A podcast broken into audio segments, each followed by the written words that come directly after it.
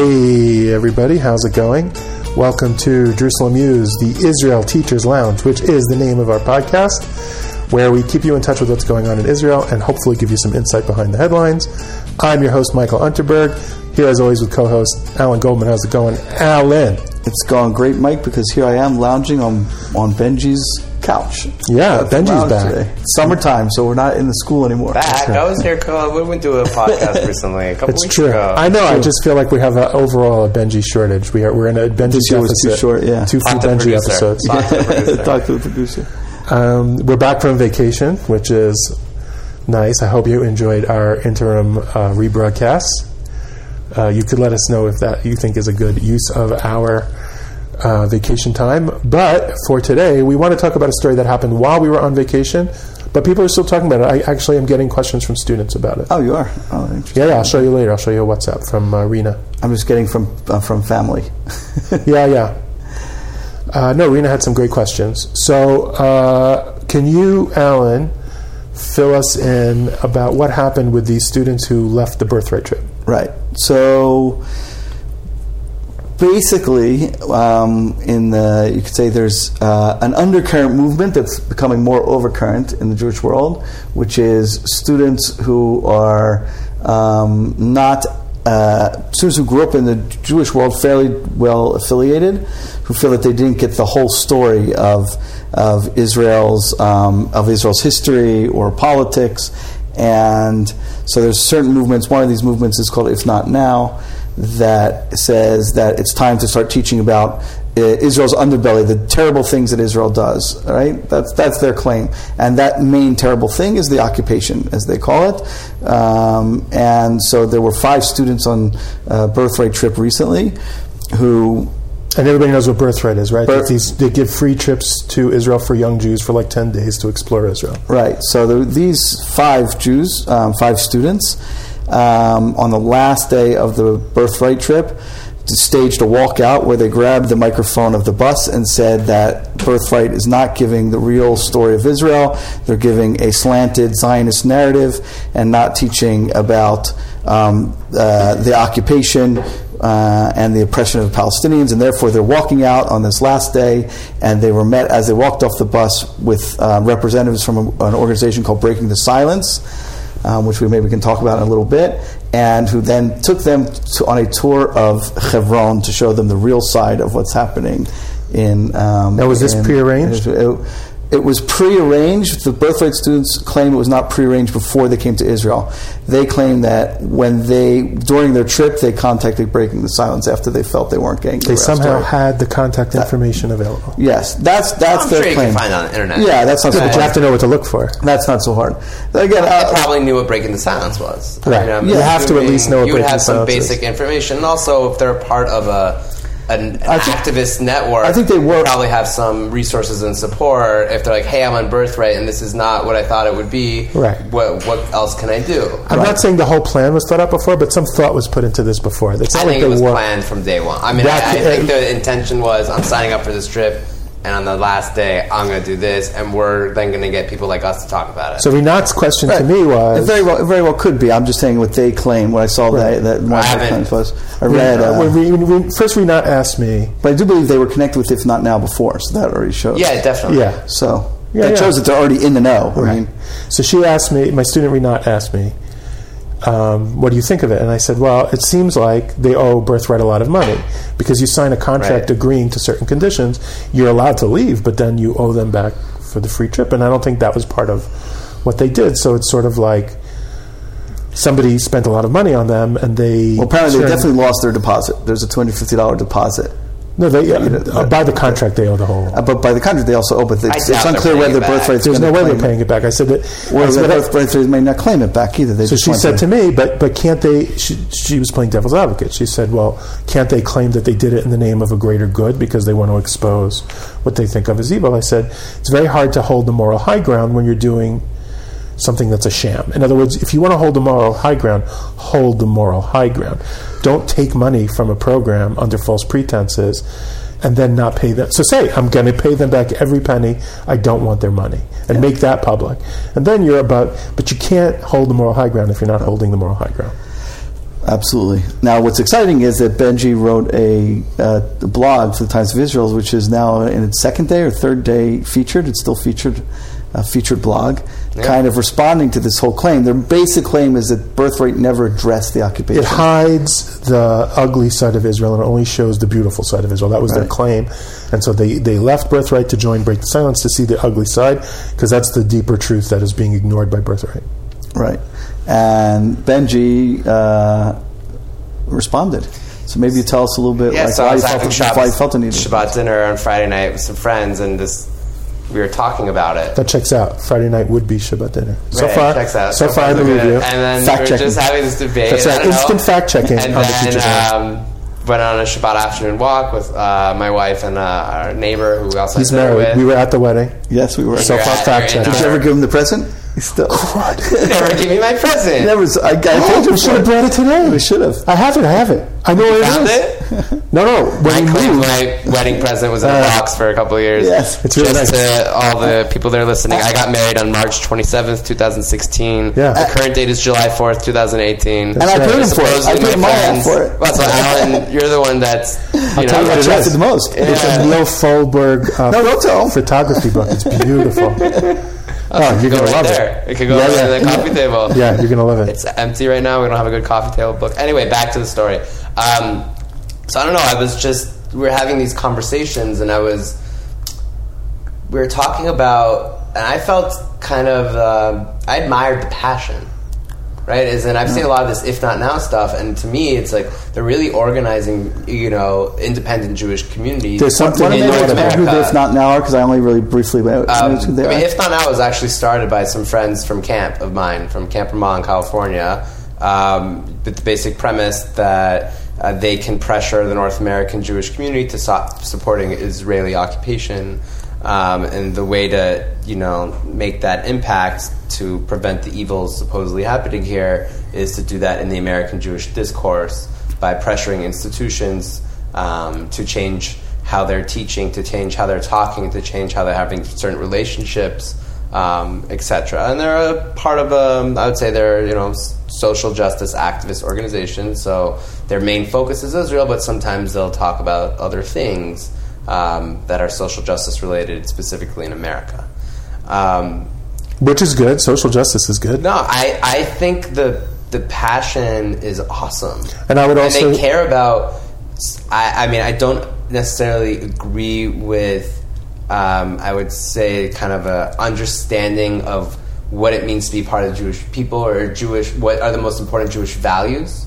Um, in a way, like, Well, you disagree with that. I- as in, but I love the passion about it. Like they're they're identifying as being very positively Jewish, which I think the a challenge and it seems like in American Jewish society is that most people just aren't identifying. They just like don't care. Right. But they, these people really, really care about. Israel. They really, really care about the Jewish people. They might not necessarily care about Zionism and the, the idea that the Jews have a right to self determination, but they absolutely care about their understanding of, of Jewish values and their kind of utopian vision for what the state of Israel So, should if I'm understanding you correctly, you're not saying that their values aren't good Jewish values. You're just saying they are not, you, in your opinion, and I'm obviously agreeing with you. You're saying they're not balancing them with other Jewish values, Correct. Uh, it made me. Um, which is which is the hardest part of moral thinking. Moral thinking isn't just picking a virtue and saying we must all pursue this virtue. It's weighing different competing moral virtues when they come into conflict. Choosing between good and bad is actually pretty easy. Choosing between good and better and bad and worse is the hard work of moral thinking. and I think that the big challenge when we look at Israel is saying, okay, if we grew up and we learned that Jewish values mean X, Y, and Z, Such as? and such as uh, helping poor people, um, you know, not taking advantage of your power to oppress someone else. What we say is equality and justice. Equality, justice, freedom for all, Right. dignity. Uh, right, tzedek, tzedek, tirdof. The Declaration of Independence of the State of Israel says that Israel should pursue the ethical uh, uh, uh, claims of the prophets of the Bible. Right, And that, so that these are those things. if you see the justification for Israel's existence being on whether or not it um, upholds these specific Jewish values, like if that's how you understand why Israel exists, and then you interpret Israel not to be upholding those values, then I think it makes sense to organize in a group like If Not Now to be protesting the fact that why is Israel supposed to mean something to me? And I was told my whole life it means something to me and it's supposedly my whole land, but it's not upholding the values of what it means to be Jewish, then it doesn't necessarily have the legitimacy to call itself a Jewish state unless it changes its values. And it's not that they're saying Israel is inherently bad. The idea of Israel could be nice if it was living up to what they what they Right. articulate as being more- Israel the values Jewish are more important I- you than know- Jewish self determination. Yeah, I think that I'm not so sure. I think sometimes they're they're uh, riding that line between saying Israel actually shouldn't really exist. Well, I've had. so I have. I mean, I have Right. friends in this organization. Yeah. Some are Zionist, some are non-Zionist, and some are anti-Zionist. Right. Yeah. So that's and, I see. it's so okay because their Right. main focus is anti-occupation activism, and you Right. don't need to be a Zionist or an anti-Zionist to be against the occupation. And they say that is more important. So when that's what I think is the flaws in terms of their activism, which. I can appreciate their activism even if I disagree with why they're doing it. their activism and their passion, as you said. Yeah, A, the activism, and the passion, but I think a Zionist can be an anti occupation activist. I have no problem with that. It's just you can have a disagreement over policy. You know, Right. maybe there's not a little sensitivity for those of us that live here and our security fears and, and et cetera, although maybe some of the, the uh, in terms of rights and values could pain us and we Right. could talk about that but there's not there's not that sensitivity uh, which is important but would they their their um, message and their activism be accepted more if they were identifying as Zionist? Right. Because like are they're saying it's more important these specific values, which we say are the most important Jewish values, Well- than being a Zionist. In a way, it's kind of like Haredim coercing daily life, which is saying like you have to keep Shabbat a certain way, you can only eat specific type of Mehadrin food, and then applying it to the rest of society and going into secular Israel and saying you're not keeping Shabbos. So what you're, is You're Zionism? eating non-kosher food. You're saying you're saying both groups are deprioritizing Zionism. Well, I, so I'm actually making the point that I think both groups have these uh, very particular ideas of what it uh, of, of uh, Jewish life is, Jewish and life, values. and and Jewish life and values. Jewish life and values, uh, which both, Well, by the, way, pro- don't necessarily see Zionism as important. Uh, they can, as in the Haredim, aren't so anti-Zionist. They just don't need Zionism today. It depends which, right? Right. Right, but I mean, like, if you look at the political parties, uh, Right. general Haredi society is more apathetic towards the Zionist idea. What you're pointing out in- anti than any. In both of these camps, it's Zionism optional. You can be kind of a Zionist as long as you don't prioritize it over our primal idea. And values. both Right. both groups are trying to influence their majority societies, and if not now, is trying to influence American Jewish life to their will, just as Haredi society tries to influence Israeli life to their will. Obviously, the, the, the sample sizes are much smaller, and if Right. not now, circumstance, but That's an interesting analogy. They're doing And the same thing. And so what you would Could we define what, what the three of us mean by Zionism that we say is I was being about to say deprioritized? Zionism. Uh, we, we would say Zionism is the priority here, meaning Correct. Jewish national uh, self determination in our ancient homeland, which means living together, finding a modus Yeah. vivendi that we Jews can live once again as a normal, healthy nation in a homeland with self rule, which means a degree of getting along because we're not all because of all the people on earth, there's no such thing as a nation where everybody's the same and agrees. We Jews are certainly not that nation, and so we have to find a way to live together with a shared set of values. so I, what, So we're saying that's our. We would say see that as the highest priority here in this discussion. And if we're ta- prioritizing the values of Judaism, Now, within that entity, You know. we want a maximum of justice Right. and, and all that. Right. But that entity's survival is paramount, and that means and you cannot create a just society if you don't have the society. correct. If you don't have a that was society, Herzl's whole point. Right. right? Exactly. By the way, Einstein, who was in his fashion a Zionist, Einstein after World War One became a pacifist and argued, and he he was a spokesman for the pacifist movement, which we don't think of today as what it was. It was no war under any circumstances. And in the 30s, he abandoned the movement, and its leadership said, "Why have became a refugee? because of Adolf Hitler. Right. He said, "You can't have. You have to have war to stop this man, because it, there is no value." That's what Barack Obama said in 2002 when he came out against the Iraq War. He says, "I'm not against wars. I'm just against dumb This war. war. Well, that's actually what he said when he got the Nobel Peace Prize. Also, Right. there is such a thing as just war.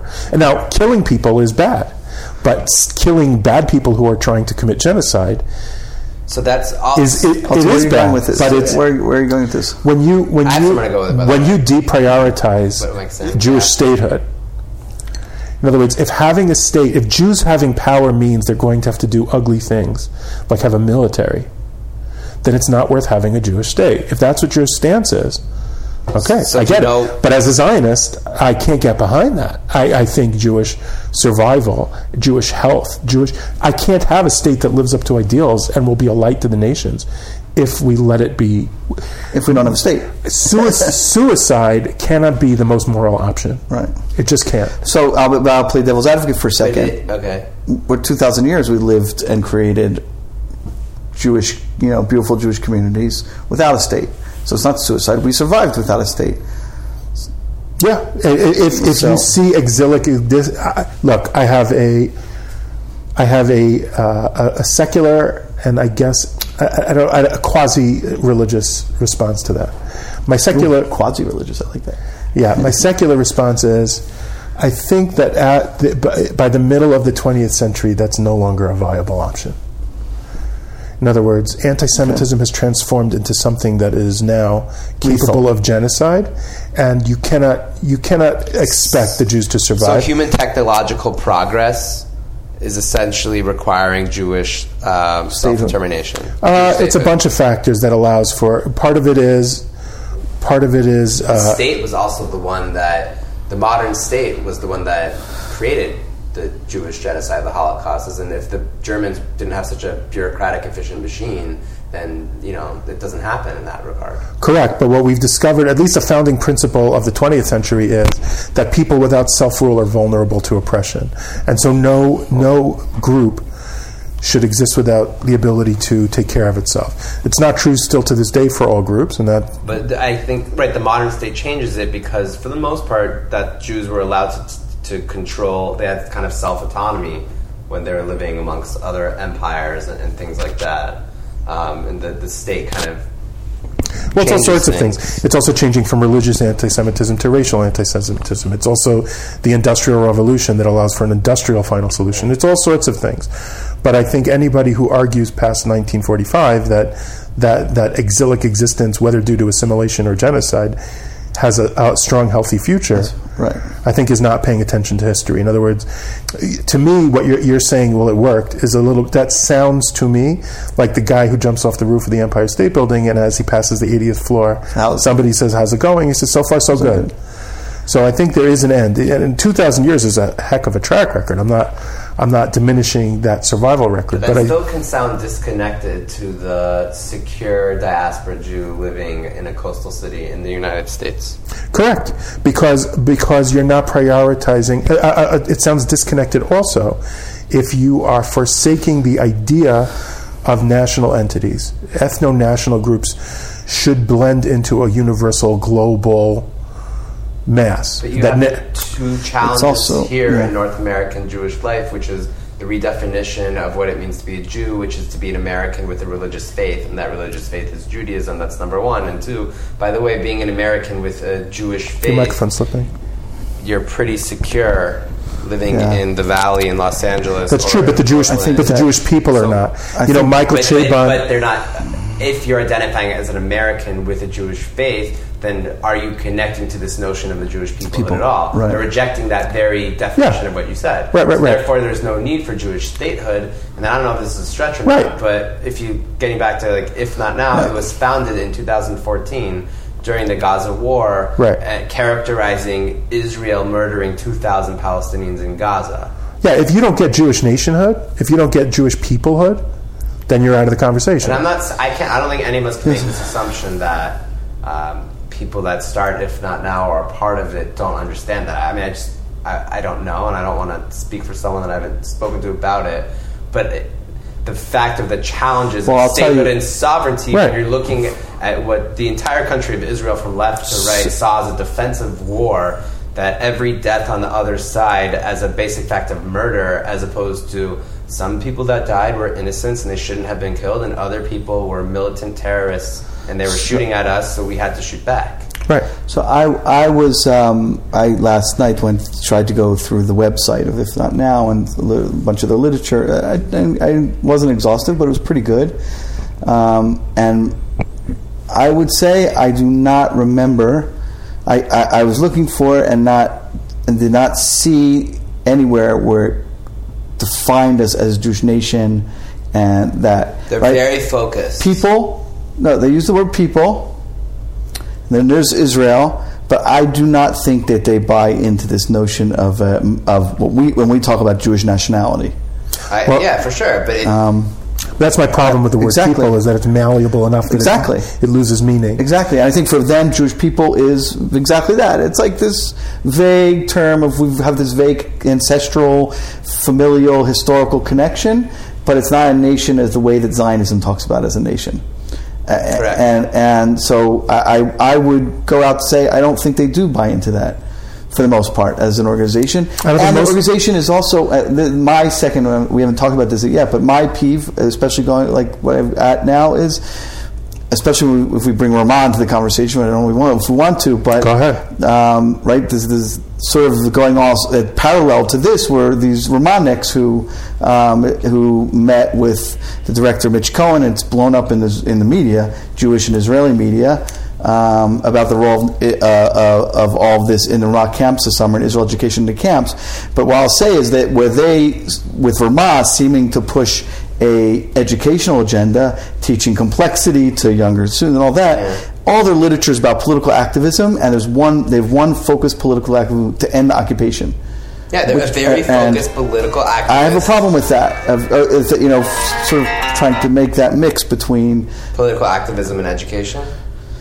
Yeah, I'm saying to, to try and put yourself off as wanting to, you know, one to educate. In other words, the whole birthright thing was the same thing. You have to tell us about this. No, because their their, their agenda is very. I believe in and, values uh, education. So if you want I to talk agree. about the social justice value using- and you want to talk about in your education what are the pros and cons of how Israel's handling the occupation and what are the options, that's educational. You can't say that it's educational if it's taking a political position and saying, Can't they use political activism to change educational content uh, if it's focused specifically on Israel? One hundred percent, but don't, but but but don't claim that you're that you're educators. don't come in as an education educational advisor. Yeah. Pressure the educators to be President more. I to don't- open it. But uh, but uh, again, had their com- educational. By the way, by the way, no, because their educational because their educational goal is to end occupation. Correct. So that's, not, an educational goal. That's not an educational goal. That's Right. a political That's a goal. political goal. Well, I don't. So is the educational goal to end occupation? That's what they say everywhere. Have awareness. they, about they it? think that edu- what they call the occupation,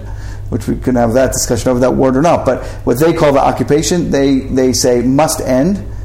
And that we have to do everything we can to end it, and therefore we should be teaching our students that the occupation is bad. because then that Right. If you learn that when you're six So- years old or 15 years old, then you'll be a political activist. Yeah, in other words, in other words, if you want, if you want to teach about the ramifications of the Six Day War and what it means for Israel to have to uh, to have to conquer that area and now to control militarily, and to, and the differences between you know the problems with the peace process and it failed, it didn't fail, Israel's responsibility, Palestinian responsibility, our world. What are the whatever. different So- approaches? what are the pros and cons? of Yeah, different that's what we do in class. That's education. but if you're walking That's in what saying that's a Group. birthright. Exactly. That's, That's what you I do wrote for the birthright. piece. Right. They the youth. But that's but education. that's not what they're asking. They think that edu- they have determined that that Israel Education is activism. Israel is immoral because It's of not education. No, It's- that's what they're saying. As in, breaking the silence, not an educational group. They're an I can- activist group, and right. kol to them that So they can uh, there's do what a they word- want. It's okay, but it's not. They're not taking an educational Torah Hebron. They're they're activists for a specific. There is a, agenda. there They're is, going there. there is a word for if I organize information to convince you of a particular political perspective. Correct. There's a word for that. I think it's called advocacy. It's called advocacy, or it's called more appropriately, I think, propaganda. Oh, propaganda. right. Okay, so so say I'm a propaganda organization for a political position, and that's fine. But don't Right. say that you're education. You're not. Right. I say this to any organization that makes that claim. Exactly. And that's the that yeah, and that and that's the problem. So you're political activist. So, And then the um, the what we were talking about earlier, the challenge of like emotional versus kind of intellectual engagement, where that's because birthright is doing both. Like they want you to have an emotional engagement with the idea that all Jews, no matter where they come from, even if they're not halakhically Jewish, belong to the Jewish people, and they have a country, and that's called Israel. And you should understand the story and connect to it emotionally. You know, And participate let's be in honest, Jewish activities. is Like, birthright an educational experience? That ten days. No, I would say so. Birthright's not an educational experience. Is birthright not filling in the gaps for people that didn't have any Jewish education, and then the Jewish community comes together? Well, what do we and mean by an educational experience? That's a good question. And also, what do you mean by birthright? Because there are many different providers. Correct. So it's not so many fair. different So it's, providers, uh, right? As in, I think the very idea of birthright is a crash course in Jewish education. Well, well, well, no. What you get here is you're, we're getting to a mucky field of of travel education. It, right. And what travel is education is very complicated. education? It's I would say travel it's a. I would say it's a crash course in be connecting but- to Israel.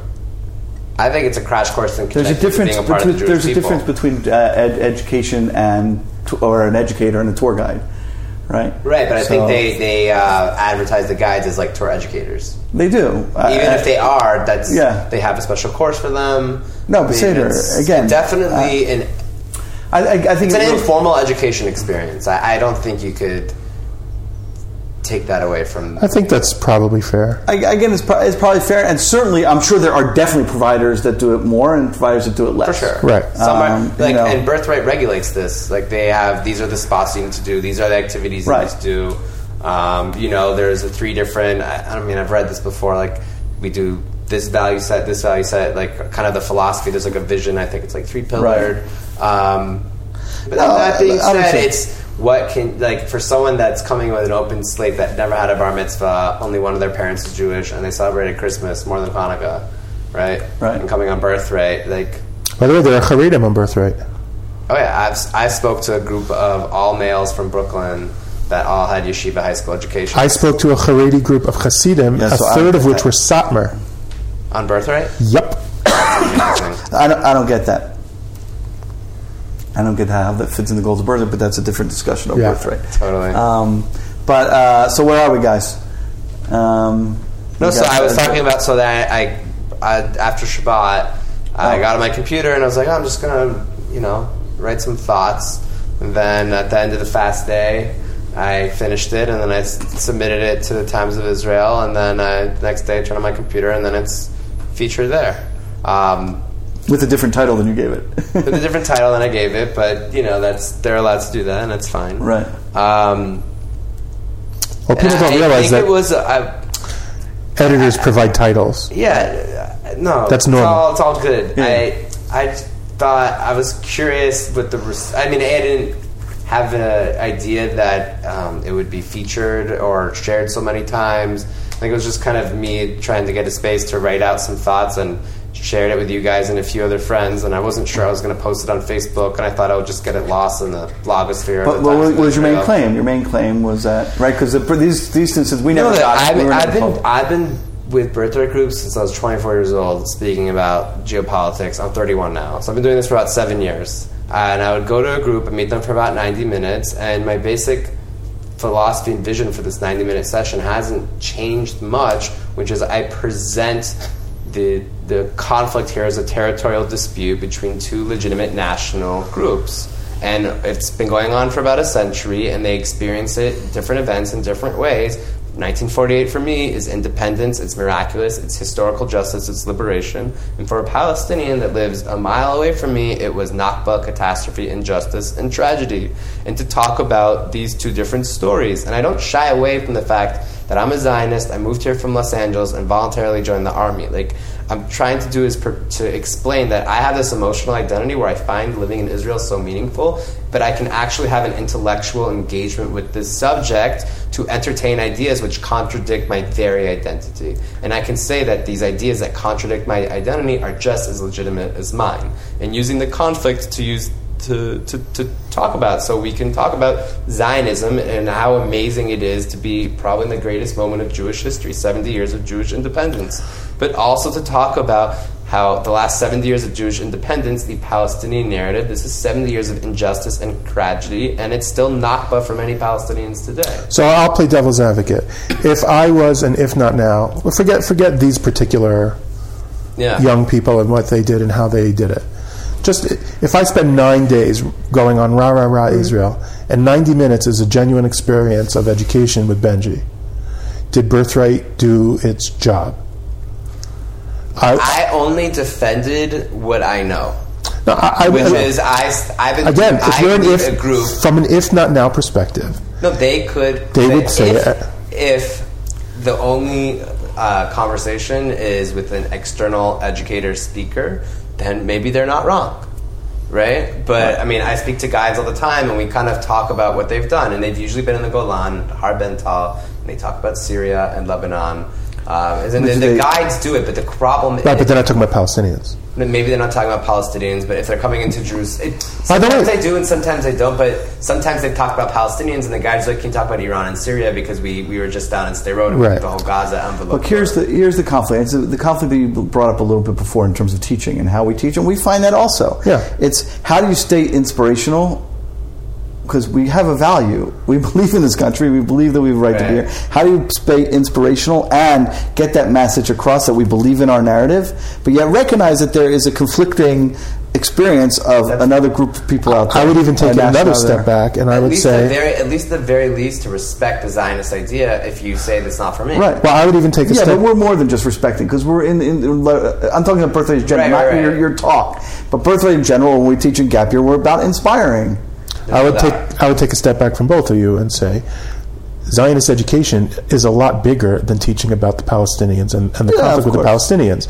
And so, if you are from If Not Now and you think that is the story of Israel, so A, I don't think you're understanding what Israel is.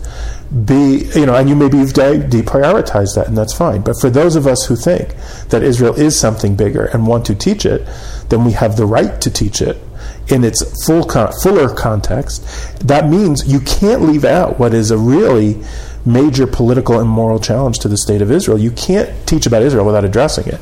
But that shouldn't be. Uh, To me, you know what it's a little bit like? And I think most teachers on this, I don't know if the statistics on it, but I bet a lot of Jewish educators won't use the word occupation in their class, whether they believe in it or not. No, It's like I- we, we have a whole unit called occupation, right? Well, I- we're not afraid of talking about the sticky realities of an intractable conflict. I think what bothers, if not now, if not now, at its essence is I don't think. stop. If not now, if I'm understanding it correctly, is saying, look, American Jewish establishment, stop cheerleading for Israel and really educate about what's really going on. But that overreaction becomes, let's focus on the negativity and the ugly realities instead of expanding uh, to include that, let's replace what we do, which is rah rah, everybody feel in, fall in love with Israel and feel connected. Let's replace that with real education that is inspirational, that builds connection. That But you you can be rah rah and talk about the sticky stuff. that that's what I'm saying. No, that's can. what I'm Why saying. can't It's you just- love it- it- Israel? you can. and- That's what I think. Uh, uh, ideally, birthright You is can, trying but to it- do. You can It's- debate but if not the now, moral is saying- failings of a country. Every country has moral failings. But go back to Who your are you person. disagreeing with? Go back to your person. Go back to your person on a 10 day tour who this is it. This is all you have with them. Right. That, that's a very different situation that we have on gap year or that you have in a day school. You just said the person is very, it doesn't have much connection. You bring here, the whole idea was birthright was this is supposed to be the, you know, the, the battery jumpstart. to being a part of the Jewish people. Being about Jewish people, and you know, you know what it's like on a ten day tour. You're running, you're tired, you're going to the beach, you're sunburnt, you're this and this. How much time do you have to delve into complex Right. issues? Does That's, if not now want birthright to spend five days exploring the Palestinian problem? Listen, I, I think you're being too generous to if not now. But if not now, has characterized Israel as bad because we are immorally occupying Right. until and until that ends. There's nothing else. There's to talk nothing, there's about. nothing else to talk about. Right. I think that's And- I think that's a problem when you talk about anything, and I think sometimes you have social activism which is disproportionate. I think one of the things that makes somebody like Martin Luther King exceptional as a leader is he didn't throw out the baby with the bathwater. He didn't, and I think what what somebody like Malcolm X got wrong was he said, if you're if you're not with us, you're just the enemy. And King is saying, no, no, no there's a check that was written for justice and we have to fulfill it. But I'm not I'm not saying everything that America is is garbage because we have to solve this problem. And I think that's what, if not now, to a certain extent, is staying in, in Israel. But I, I think it's a deeper problem that you were alluding to before when you're talking about nationality. When I lived in the States, I would go into. Jew- Remember when there were bookstores? Yeah, I love bookstores. Okay, so they're barely a thing anymore. But uh, Barnes and Noble, Borders. Union Square, still in Yeah. bookstore. Barnes and Noble's still open. Israel still has bookstores. Yeah, Israel still. Has. Well, Little America- ones. New York still has bookstores. They're fewer and fewer, and they're more. Even the ones private bookstores. But even when there were Borders is gone. Let's say I went. For instance, I went into Borders, any Borders in the United States, Yeah. and you go into the. They have a section on religion and philosophy. So you go and you look. Oh, here's philosophy. Oh, here's religion. Here's Christianity. They have a whole thing for Eastern religions, which is really a mishmash of things that don't really necessarily belong together. Then they have the Jewish section, and in a, in Jewish neighborhood, for instance, you could even have up to like two shelves of Jewish books, mm-hmm. and one side would be anything to do with Jewish history, Jewish biography, Jewish ethnography, or, and then the other full shelf would be Holocaust. And I remember thinking, as an American Jew, I'm like, what? That's weird. Like, if the Jewish experience is half the Holocaust in American Jewish perception, I, I'm not now having a third of our people killed That- within Yeah, a century is a huge. huge event. But that's a weird way to look at Jewish identity and But existence. that's when you, you grew up with the the eighties, seventies, eighties. no, no, no. I'm talking about in the 21st century when I lived in Cleveland. Yeah, it's Oh, bec- seriously, half of it was Still- still the Holocaust. Let- It I- still is. It still is. It was a decision made either we could argue consciously or subconsciously by the Jewish establishment in the seventies because they saw the dwindling, you know, the oncoming assimilation Yeah, yeah. Uh, to to root Jewish identity in Holocaust. It didn't work. Well, that's why they wanted a I Holocaust think it museum. worked for the fifty plus population today. That's us. Right. No, I think a lot of the secular. That's why we t- I took two weeks off. I was in Poland. Right. No, the secular Jewish population in North Yeah. America, based on their ages, I would say just like what's an ideal Jewish value I- or Jew, Jew like. Uh, By the way, a not just, to not Jewish, just that. Holocaust. It's not just the plus fifties. It's even lower. Seven, something like seven, uh, like seventy nine percent in the Pew study Uh-huh. Uh, said the Holocaust is like a major, you know, The United States. identity. There's an African American museum in the National Mall in the United States. There's there's a Native American museum. There's Smithsonian. What did the Jews build? Holocaust. Holocaust. museum. Holocaust Museum. That's the story of the Jews. By the way, I on my vacation went to the Golan. I didn't go to Poland, so it didn't work on me. And as important as, and I taught the Holocaust. I'm, uh, I, you know, I think it's obviously a crucial thing to educate about, but it's not that central. No, it's part of our. I mean, it's a significant part of our It's history. a third of, of, the 20th our century. people were murdered within the last Right. century, and it changed Jewish history. It's it's it is Right. an elephant in the room, but it shouldn't be the cornerstone of our identity. for sure not. Yeah. Correct. So the same thing with social justice as opposed to national life. That's what I'm saying. All right. Well, good to be back. Good to see you, Benj. Good It's to great here. to see you, Benj. It's nice to see your apartment. Glad Oh, you why do you? All, you're so freaking apartment. It's so full of competitive. light. It's full of Everything I do, he has to outdo me. I say, "Good to see you." He says, "Great to see you." A lot of light, right? It's nice. Yeah, no, it's a beautiful light, great apartment. light. I, I saw your first apartment. This one's I, uh, nothing against your first apartment. This one's Ah, nicer. this one's way better. yeah, Uh, go, uh, go, my wife for finding it, yeah. uh, designing it, and um, it's a pleasure to live here. In the heart of Jerusalem. But it must be a must be a drag carrying the the bags from the supermarket. Oh yeah, because we have uh, this like garden area in the front, but you got to walk like a good hundred, maybe less. 100 At least it's not a huge from the staircase. street, but then Yeah. we don't hear cars. right. If uh, but you probably have a lot of cats. So many cats. Oh my gosh. Yeah. What are you going to do? What are you going to do? See, and, and yet it's still worth it. It's still But worth. it's still worth it. Living in Israel. Duh. Jinx, Alan. Living in Jerusalem's amazing. All right. Well, now that the con- the conversation has degraded to that point that we're playing Jinx, Jinx. Uh, let's uh, Two say. middle-aged men playing Jinx on the podcast. That's great. All right. Well, thanks, guys. Wednesday afternoon. Later. Thanks, Mike. Bye bye. We hope you enjoyed this episode of Jerusalem U, the Israel Teachers Lounge podcast. Please feel free to subscribe through whichever service you use. Also, come join us on the Facebook page and ask us questions and keep up to date with what we're doing. We love feedback. Also, we would really appreciate it if you could take a few minutes and review and rate us on iTunes or Stitcher. It would make a very big difference for us, and you would earn our eternal gratitude. Thanks so much.